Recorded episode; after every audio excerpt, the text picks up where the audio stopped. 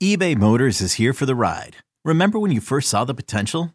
And then through some elbow grease, fresh installs, and a whole lot of love, you transformed 100,000 miles and a body full of rust into a drive that's all your own. Look to your left, look to your right. It's official. No one's got a ride like this. There's nothing else that sounds like, feels like, or looks like the set of wheels in your garage. With over 122 million parts, you can make sure your number one ride or die stays running smoothly. So there's no limit to how far you can take it. Brake kits, turbochargers, engines, exhaust kits, roof racks, LED headlights, bumpers, whatever your baby needs, eBay Motors has it. And with eBay Guaranteed Fit, it's guaranteed to fit your ride the first time, every time, or your money back. Plus, at these prices, well, you're burning rubber, not cash. Keep your ride or die alive at ebaymotors.com. Eligible items only. Exclusions apply.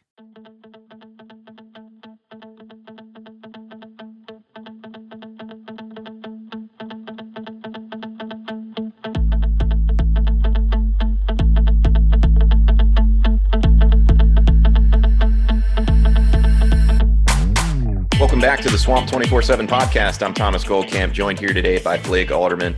Blake, I want to do things a little bit differently today. You know, at the end of the last episode, we had a lot of interest in the five star mailbag, and I think we're sensing a, a pretty clear theme from the, the couple questions that we got um, from Monday's episode in the five star mailbag. So let's go ahead and dive right into it. The consistent theme right now is defense. Florida obviously has struggled a little bit defensively. Some of the issues I think are very consistent. You know, failure to get lined up properly, quickly against up tempo teams, busted coverages in the secondary, some missed tackles that I thought Florida had kind of cleaned up in previous games. Those maybe showed up a little bit more against Vanderbilt. And then really just the the lack of consistently being disruptive, I think. So I'm going to go ahead and uh, get to the first the first five star mailbag question from Home of the Brave. Watching the Vanderbilt game essentially was extremely stressful. It seemed like they marched right down the field with tempo on their first drive. Uh, his suggestion is that this defense is basically what we were seeing last year without Jonathan Greenard and Jabari Zuniga. I guess generally, Blake, what can the defense do to improve at this point? You know, I, I think it's just as simple as trying some guys out in the secondary. I think, uh, you know, maybe switching some things up. I feel at this point, a lot of those veteran guys, you know, heading into the season, it makes sense with just the COVID year and, and you having the shorting practices, it's obviously not good for a defense because you know I've said before, defense. The only way you can practice those things, man, is to really go full go and really get those those reps. Mental reps really don't seem to work so much for a defense. You know, I, I think at this point we've seen what those veteran guys can do for Florida in the secondary. I think maybe trying in some new personnel, maybe even some new linebackers, some guys a little bit more athletic. You know, I know Ty'Ron Hopper is a guy that we've been pretty high on and talked about, you know, his performance in the Vanderbilt game. I think it's as simple as trying some new guys out. I think that uh, at this point, you, you just seem to know what you can expect from from the guys, you know, those veteran guys, you know, the Marco Wilsons, the Shawn Davises, the Donovan Stiners, you know, a, a, big chunk of those guys. I feel like at this point we know their limitations, and I think at this point where you got in the season and you've got some of these, you know, opponents that Florida's going to be favored in a lot of those games. I think it's just as simple as trying some new things out, and I think that that's something that Dan Mullen really seemed into, you know, going into some valuations following the Vanderbilt game. So I think it could be just as simple as that, and I, I'm interested to see if they try some things out in the Kentucky game, and if they do, I'm interested to see the outcome. Let me ask you a question. We talked about following that Arkansas game, you know, against Feleipe Franks coming off the Georgia game. We thought these last four games, including Vanderbilt, would be pretty easy for Florida. We didn't expect really Florida to have much trouble with any of these teams, be it Vanderbilt, Kentucky, Tennessee, or LSU. Do you think Florida's playing vanilla defensively right now? You know, kind of building up for Alabama? You know they could, and I and I've kind of thought that for most of the season. Whenever you see just Todd Grantham's defense, it's it's a lot of chaos, it's a lot of blitzing, it's a lot of attacking the quarterback, and you know just really attacking that line of scrimmage. And I've, for the most part, eh, sure, there's been some mixes of things where he's done things more traditionally. I don't know if it's just the fact that he doesn't quite trust the secondary or maybe some of the linebackers in coverage. But I thought overall, just you haven't seen that attacking style of what you would expect from a Todd Grantham defense for the most part this year. And I, again, it could be young players, different guys in key parts. You know, it could be a lot of things. But I think for the most part, yeah, I, I think things have been kind of vanilla, maybe even here so lately. And I think you know that's uh, one of our second five star mailbag questions is from Robert in Orlando, and he asks, "Are there any major defensive changes the next two weeks in prep for Alabama?" And that kind of gets to what I'm saying. I think if you're Florida and you know kind of what you have defensively at this point, you know, I, I, think it's pretty clear talking to Dan Mullen, talking to Todd Grantham, they know that there's probably only so much they can do to fix this defense. And to your point, I do think personnel wise, getting some of these younger players in in games where you know you're probably the, the outcome's probably not really going to be in doubt in the next couple weeks. You know, maybe the trip to Tennessee is a little tricky, you know, because of weather or whatnot, what have you. But again, I just don't see any of these games really putting Florida to the test to the point where you are able to, at least from a personnel standpoint, start to develop more guys. But I don't think you're going to see Florida throw out a lot of stuff defensively that's new at this point. I just don't see any value in that ahead of this Alabama game. There's no reason to give Alabama chances to game plan different looks that you're going to bring, you know, whether it's pressure packages and that kind of thing. And back to home of the Braves point, you know, what we're seeing this year right now so far is basically the defense last year when John Greenard and Jabari Zuniga were out. You know, you're, you're having trouble getting off the field at times on third down. And a lot of that comes down to not having an elite pass rush. And I think one of the reasons I'm a little bit optimistic about this defense, and we talked about it on the last episode of the podcast, I do think that Florida's gotten better up front defensively. Like if there's one area that they've Definitely. clearly improved from the first three games, it's that defensive front has been significantly better. You know, you get Kyree Campbell back. Now you've got guys playing a little bit more in position. You're seeing Zach Carter start to have an impact. You know, there were a handful of plays against Vanderbilt where you don't necessarily get a sack, but Zach Carter forced an early throw, forced an incompletion. And listening to Todd Grantham last night, listening to Dan Mullen talk about some of these defensive issues, I, I keep going back and forth, man. I feel like a ping pong ball because on Saturdays, I feel like, man, the defense is giving up the same type of plays, the same explosives. It's the same issue, and you feel like it's not cleaned up. And then when you go back and rewatch the game, it's really not a whole lot of times that you're seeing that. And Todd Grantham kind of broke it down for us last night. They had nine plays that gave up about 212 yards in that Vanderbilt game. And then the other 65, 67 plays, something like that, they only gave up, uh, I want to say it was basically a similar amount, you know? So basically, I think our perception of the defense is being colored by the fact that one, the issues are very recurring. You know, it's the same type of issues each week. But I do think there's a case to be made that Florida, at least from the beginning of the year to now, is having fewer of those busts. They're just very noticeable when you see them. And, you know, Dan Mullen made the point that, you know, talking about up tempo offenses, why does Florida struggle so much against up tempo offense? Well, one, that's tough to defend for anybody. I mean, that's the reason sure. that so many offenses have gone to up tempo. But he said, you know, what you don't see all the time or what fans don't sometimes process as well is you know you're you're always biased towards the negative stuff. You know, the, the, the play that you give up for a 58 yard touchdown stands out way more than the three throws where they you know the offense rushed things, the defense did get set, and all of a sudden now the offense is scrambling and maybe throw has to throw it away because they don't have anything available. And I think you can make a legitimate case there. Again, I, I go back to you know Florida only gave up 17 points. You know, after you take away that opening drive where Vanderbilt's throwing out a new look at them, and it doesn't look that bad. Now, I, I, know that's not how it works. You can't just toss stats aside, and, and, fans will make that argument, you know, against what Todd Grantham's saying. But I do think when you look at how Florida's constructed, it's hard to argue against Dan Mullen and Todd Grantham and what they're doing. I mean, they're winning games, and again, it goes back to the point: is this sustainable against Alabama? I don't know, but I do find myself yo-yoing a lot, and I, I don't like it when I do that. You know, back and forth, like between defending Grantham and, and what they're doing, and and being like, dude, it's game seven. They still have these communication issues. I, I, like, there's no doubt in my mind that there's things to clean up. But from a scheme standpoint, you know, asking about if there's going to be any major defensive changes, I really don't think so. I think it's just a matter of continuing to work on the things that we've seen Florida need work on. You know, and you bring a lot of good points. You know, talking to Todd Grantham, I think that hearing his side and kind of what's in his head, I think brings a little bit more clarity to the conversation for sure. Yeah, and I think you know in terms of ways that Florida gets better, I, I think first first and foremost, and, and I guess uh, we can kind of go to what he said. I think there were four areas, and the first one that he brought up will will have fans that are not in his corner up at arms about how you know Grantham isn't fixing things. He's not admitting there's a problem. But the first thing he said was player accountability, and the players have to be accountable. They have to do their jobs, and they can't get caught out. And if you have one guy getting caught out of position, that's when you have the potential to give up these explosive plays. And you know, that's a very coach speak type answer. But if you do go back and rewatch these games, you will see a lot of times it's one guy that doesn't stay in his gap, one guy that's not on the same page in the coverage. Um, you know, I, at this point, how do they fix that? I don't know. And I think I think your answer is try some of this younger personnel. And I, I don't disagree with you at all. I think, you know, some of these young guys, you know, maybe they're not on the same page from a communication standpoint all the way, but you've got young guys that are playing hard and maybe have more upside than some of the veterans that we've seen. And if, again, to, to the point we made on the last podcast, if the veterans aren't getting it done, why are they still in there? Try try new guys, at least for some of these games, you know, where you're not necessarily going to be tested. find out what you have before Alabama. Um, but again, I go back to I do think the defense the next couple weeks is going to be vanilla to the point that you know if Florida has what, what, what I would say is like a ho hum game against Vanderbilt, where they have two or three drives against Kentucky, two or three drives against Tennessee, LSU, where they give up these same kind of scores, you know, a big play here, a big play there, a drive where, you know, the opponent just marches down the field like Vanderbilt's first drive. I just don't know that that's reason to panic because I do think that we've seen from Todd Grantham in big games. Go back to Mississippi State in 2018, uh, go to the Auburn game, you know, last year. There are games where they break out different pressure packages that teams haven't seen. And I think when you have an offense that's as successful and as explosive as Florida's, all you need in this Alabama game to give yourself a chance is a couple key takeaways, you know, stop them a couple more times and than maybe the defense is doing right now, and you've got a shot.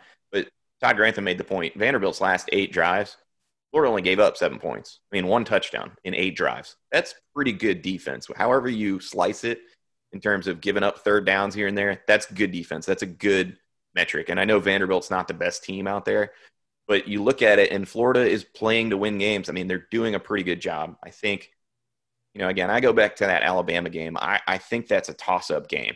You know, fans would like it to be less of a toss up game where you go in there maybe as a favorite expecting to win. But look, this is a, still a rebuilding process. And, you know, in year three, not a lot of coaches have a ton of success in year three just because of the way the roster turns over. I, I just think Florida's in pretty good shape. You just need to see them continue building. I don't think to the to the point of the five star mailbag that we are going to see significant changes. I think it's a little too too late in the year for that. But you keep developing these guys, you keep guys fresh, maybe work that rotation with the young guys a little bit more earlier in games, like Dan Mullen said he'd like to do. And I think you're going to have a chance in that SEC championship game. No doubt, and I think you bring a lot of good points there for sure. All right, Blake, let's uh, let's go ahead and take a quick break. We'll probably have a little bit of a shorter episode this week, just with the Thanksgiving break. You know, I don't know how many people are going to be listening. That's one of the reasons we're shooting on Wednesday. We want to give anybody that's driving, you know, any travel or whatever for Thanksgiving, a chance to listen before you get to your, you know, whatever you're doing. Hopefully, you know, hopefully you guys can enjoy whether it's virtual with the family or you're actually with your family. Blake, let's take a quick break and we'll be right back on the other side talking a little bit Florida, Kentucky. This episode is brought to you by Progressive Insurance. Whether you love true crime or comedy, celebrity interviews or news, you call the shots on what's in your podcast queue. And guess what? Now you can call them on your auto insurance too with the Name Your Price tool from Progressive. It works just the way it sounds. You tell Progressive how much you want to pay for car insurance, and they'll show you coverage options that fit your budget. Get your quote today at progressive.com to join the over 28 million drivers who trust Progressive. Progressive Casualty Insurance Company and Affiliates. Price and coverage match limited by state law. Knowing how to speak and understand a new language can be an invaluable tool when traveling, meeting new friends, or just even to master a new skill. But it's not always simple when you're bogged down by textbooks and structure classes. That's why so many people trust Rosetta Stone. Rosetta Stone is the most trusted language learning program, available on desktop or as an app. It truly immerses you in the language you want to learn, like Spanish, French, Italian, Chinese, and more. You won't just be studying English translations. The Rosetta Stone intuitive process helps you pick up a language naturally, first with words, then phrases, then sentences. Don't put off learning that language. There's no better time than right now to get started. For a very limited time, listeners can get Rosetta Stone's lifetime membership for 50% off. Visit rosettastone.com slash rs10. That's 50% off unlimited access to 25 language courses for the rest of your life. Redeem your 50% off at rosettastone.com slash rs10 today. Welcome back to the Swamp 24-7 podcast. I'm Thomas Goldkamp here with Blake Alderman. Blake, let's get into it. Florida, Kentucky. Um, I don't know exactly what the spread is. It's like 21 and a half somewhere along 23 and a half right now. I think it opened at 21 and a half and now it's it's a little up to 23 and a half. So once again, Florida a big favorite. Blake, this was a game that earlier in the year I had kind of penciled in as one that Florida needed to keep an eye on. And when we talk about the defensive issues, one of the reasons I'm less concerned about this game than I was back then is I do think Florida's run defense has improved considerably. You look at Kentucky, obviously they're a very strong running team. That's kind of their bread and butter right now, particularly with a dual threat quarterback in Terry Wilson. I guess is there any area of Kentucky that concerns you heading into this matchup? You know, I, I, think that as much as I do think that Florida's defensive line has really upped their play in the last couple weeks, bringing a guy like Kyree Campbell back has really done wonders, getting guys in position. But Kentucky does have a pretty strong offensive line. They have a lot of guys that are, you know, they have a veteran guy there. Um, it, for the most part, the unit does seem pretty solid. Will that open up more? You know, holes? Do Florida's linebackers get clogged in there like we've seen them do in the past? Sometimes Ventrell Miller last year, the Kentucky game really jumps out to where he got kind of caught up in some of those, you know, clogged holes and whatnot and brought himself out of a play. I think if there's one area, I think that that might be the one for me, um, just because as much as I, am interested to see that an improved Florida defensive line, where Kentucky or not Kentucky, South Carolina early in the season had some success running the ball, I'm interested to see with some guys in better position, guy like Kyree Campbell back, a team that really does you know have strength in running the ball um, in Kentucky. I'm interested to see if, if their offensive line is an X factor there. Yeah, and I, I think when you look at you know Dan Mullen's talked about it a lot this year, how every game plays out differently. Kentucky on paper is kind of, you know, obviously you'd like them to be a little bit more explosive in the passing game if you're Mark Stoops. But on paper, if you were designing a game plan against Florida's offense, you want to eat the clock. And Kentucky is built to do that. You know, they average 4.7 yards a carry, have rushed for almost 1,500 yards this year. Um, Terry Wilson, we were talking about it before the podcast, not really a huge threat throwing the ball. You know, has about half the passing attempts that Kyle Trask has. But Kentucky going in here, you know, that's what they're going to do. We've seen the last two years – Kentucky's had a pretty good game plan against Florida. You know, if I'm looking at it, I think my concern going into this one is actually on the other side of the ball. I don't worry quite as much about Florida's defense. I, I think they've done a pretty good job keeping things in front of them. I think in the red zone, you know, assuming they don't have big busts, they've been pretty good. And I think as long as Florida's offense comes out and executes crisply, probably didn't really do that so well against Vanderbilt. I mean, I know they scored 38, but I think a lot of fans would start. agree it was a slow start. It was a little bit of a sloppy performance here and there. Even Kyle Trask had some throws that, you know, just not their usual crispness. I think Mark Stoops is going to have a good game plan defensively. Kentucky really challenges you to win one on one matchups outside. They like to play very physical in the secondary.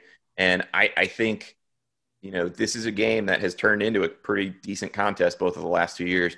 I want to see what Mark Stoops has drawn up for Florida, and I want to see if Florida can kind of get over the hump of not allowing Kentucky to kind of dictate the pace of this game. You know, and another thing too, I thought up as you were talking. You know, Florida's defense has struggled somewhat with some of those rushing quarterbacks, guys that can do some, you know, some things with their legs. Terry Wilson is a guy that, I mean, that's his bread and butter too. Yeah, the passing game quite isn't there for them, but when you focus so much on you know stopping a running attack that Kentucky does show, it does tend sometimes to open up you know the quarterback to do some things with his legs. So as we've seen, Terry Wilson has had some success running the ball against Florida. Those are I think that's another key thing that Florida needs to pay attention to as well.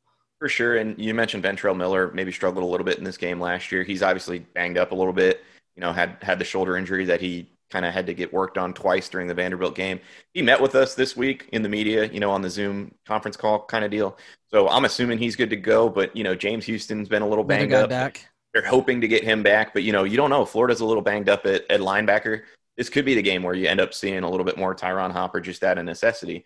And uh, talking about Ty'Ron Hopper, you know, I, I do think Florida wants to get him more involved. You know, listening to Todd Grantham and kind of reading between the lines, they really like what he brings to the table coming downhill and attacking. And this is the kind of game where you find out is that guy ready to take the next step? Because when you have a Kentucky quarterback that's a dual threat prospect, a dual threat guy, and then you've got a strong running game with Asim Rose and Chris Rodriguez, what it does is it really forces your linebackers to play very disciplined. And it's one thing to come downhill and hit guys. And, you know, Todd Grantham joked that, you know, Ty'Ron Hopper got lucky in the, the, several plays that he was in where they ended up having a green dog blitz. And that really fits his skill set well and kind of makes him stand out. But I think the reason we haven't seen him more reading between the lines is, is probably that discipline, you know, that gap discipline that a guy like Ventrell Miller, more often than not, he's going to stick his gap. He's going to come downhill in the right hole. That's what I want to see out of Ty'Ron Hopper in this game. That's what I want to see out of really all the linebackers. I thought, you know, we talked about it last episode. Josiah Pierre, I thought, did a really good job against the run. And, and he kind of surprised me a little bit. I thought, so this will be a really good game to kind of test that, you know, test whether Florida can avoid giving those big creases. I think you'll, you know, you'll see Florida try to fans will might get frustrated, but I think this is a game where you're going to see a decent bit of zone in the secondary. So Kentucky is probably going to complete some passes here and there. I think the big the big key to this game is going to be red zone defense. You know, Kentucky's going to have some drives where they drive down, put together an extended drive. The key is can you keep them to field goals? Can you keep them out of the end zone?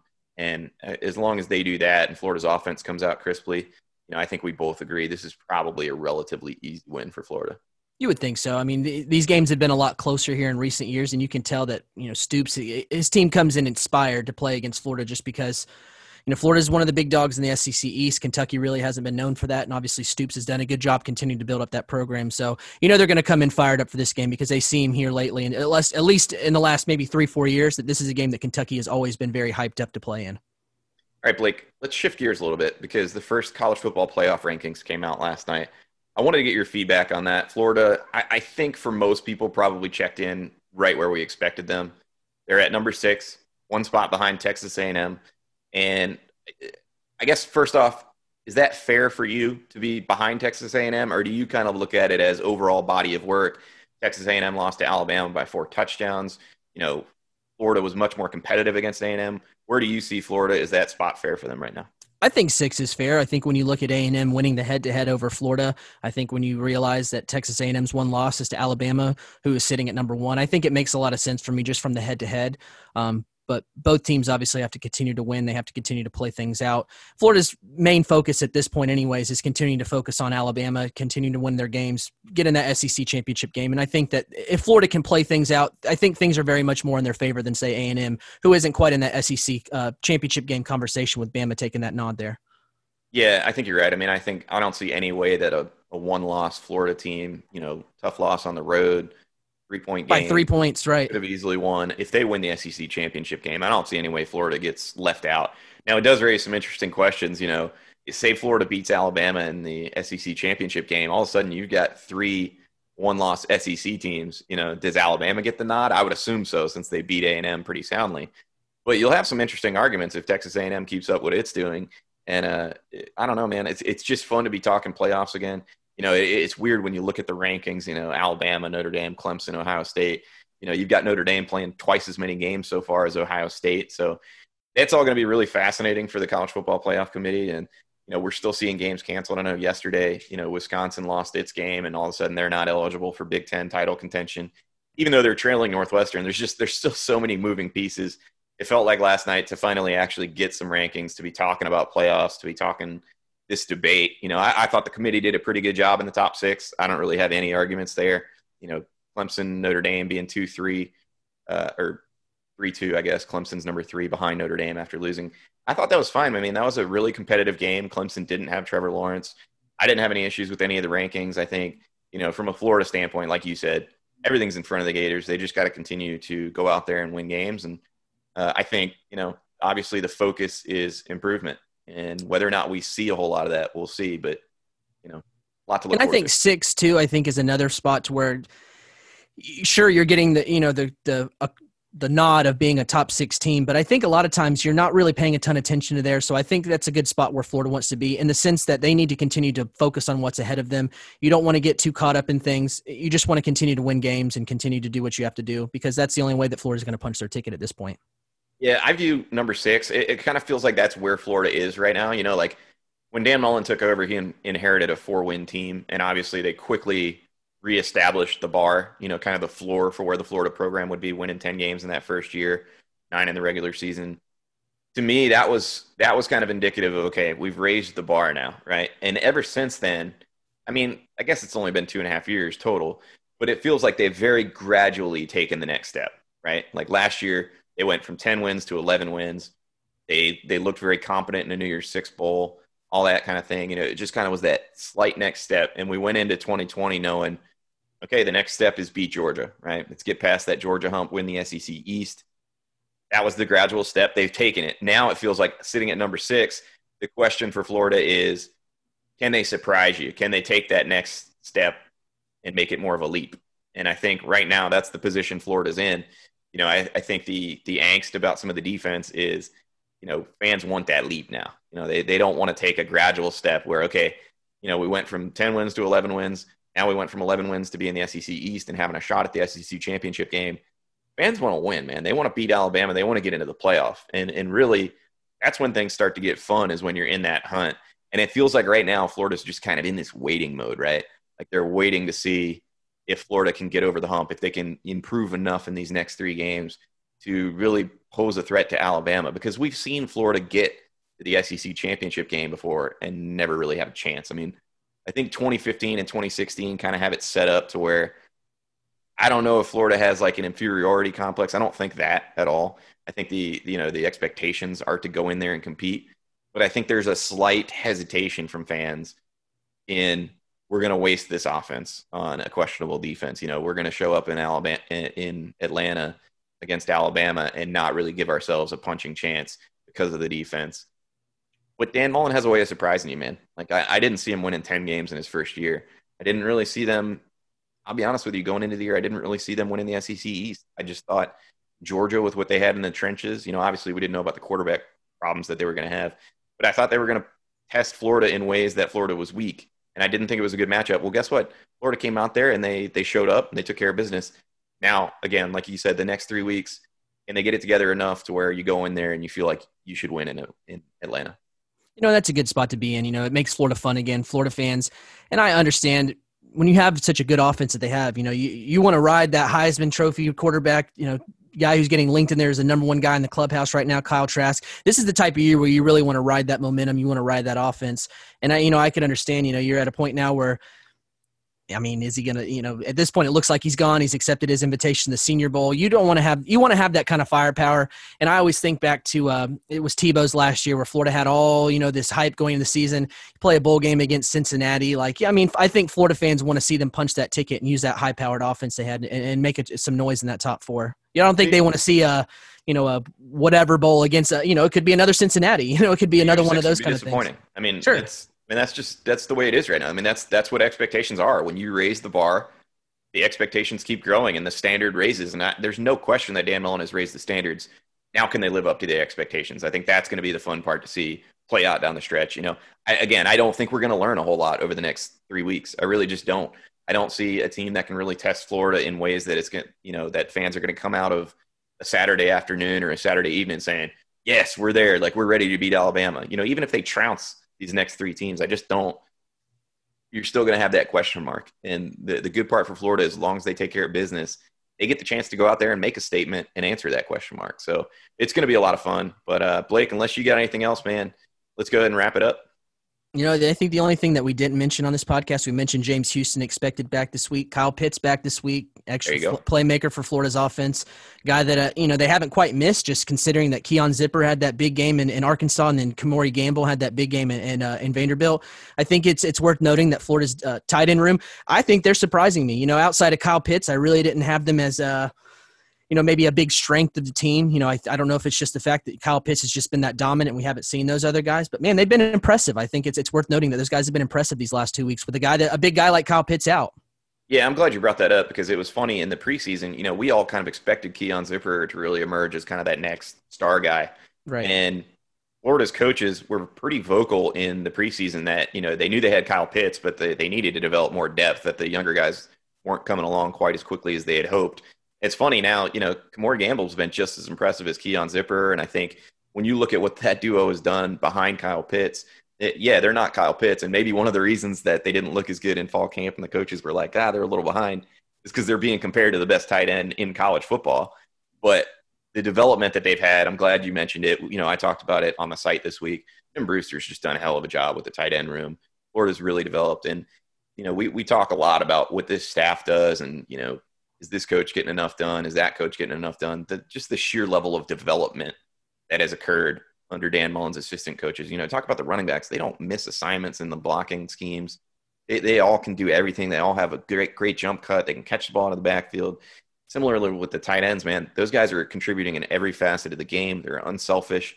You know, against Arkansas, Keon Zipperer has two touchdowns. Kemore Gamble doesn't have a catch, and yet he's in there blocking his tail off in the run game, really making a big difference you know, fast forward a week to Vanderbilt, all of a sudden Gamble's the one that has the two touchdown catches, and guess who's out there in front of him on number two?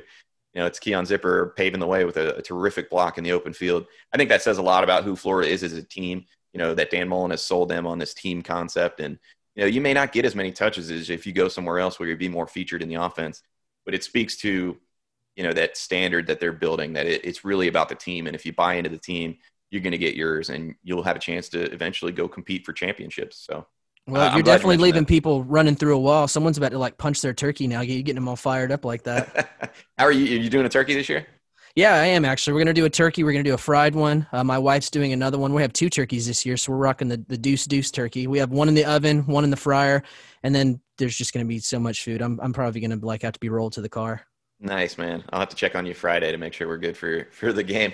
Yeah, you have to I'm planning on smoking one. I've, I've got a I've got a new grill, so we'll, we'll see how it goes. I'm a little nervous about it, but uh, no, it's good. Just it's YouTube good, man. it, man. Just YouTube it. That's what I do. If you don't know yep. how to do it, just YouTube will tell you how to do it. No, I saw I saw someone posted a what looked like a terrific recipe on Swamp Twenty Four Seven on the message board. I, am like legitimately might try that one because uh, I definitely want to do a Cajun injected turkey, and you know it sounded like he had a pretty good recipe for something. Or similar. you can be like me. I just DM Shannon Snell. Uh, he's pretty much like the barbecue nice. connoisseur. So that's that's usually that's my. Uh, whenever my parents are like, "Oh, what's recipe?" Oh, I got a guy. Let me ask him. I'm like, I'm not mentioning who it is. Nothing. I'm like, that's oh, awesome. don't worry. You know, I, will show you guys how to cook it. Yeah, like, I came up with this dry rub on my own. What do I do? Help me. that's awesome. All right, guys. Well, we hope you enjoy your Thanksgiving. We'll be back on the other side of the the Thanksgiving holiday. We hope you guys all enjoy it with you and yours, your family. Uh, hope everybody can stay safe if you're traveling, you know, just do what you got to do. And uh, we'll be back on, I guess, Monday with a breakdown of the Kentucky game. One other quick thing, I do think Blake, uh, catch me if I'm wrong here, but believe we're going to have some pretty significant Black Friday, Cyber Monday sales on VIP subscriptions to Swamp 24 7. So be sure to check the site if you guys are interested in that. If you've been waiting to kind of jump in, you know, we've got a lot of stuff coming up, the early signing period. Obviously, breaking down Florida's playoff run, we'll have a lot of good stuff you know, I, I, do a VIP breakdown of, of every play from the game each week. A lot of people really find that pretty useful, but that'll do it. Seventy-five percent off. Seventy-five percent off. That's the deal right now. I just checked, double double check right now. It should be good for a couple days. So seventy-five percent off. That's the Black Friday special. Can't beat that. All right, guys, we'll be back on Monday. Thanks for tuning in.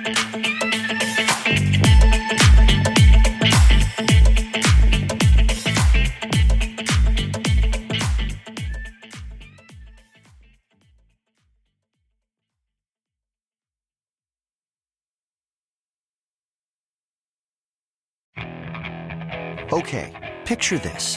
It's Friday afternoon when a thought hits you.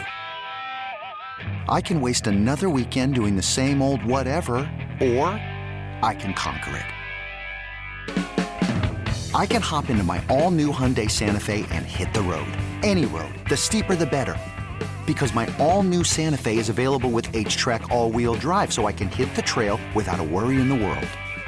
Heck, with three rows and best in class rear cargo space, I can pack the whole family in with all our gear. We've got available dual wireless charging for our phones, so we'll never lose touch with civilization, and we won't lose touch with the primordial power of Mother Earth. So, which is it? Waste the weekend or do something a little more epic? And conquer it in the all new Hyundai Santa Fe. Visit HyundaiUSA.com or call 562 for more details. Hyundai. There's joy in every journey.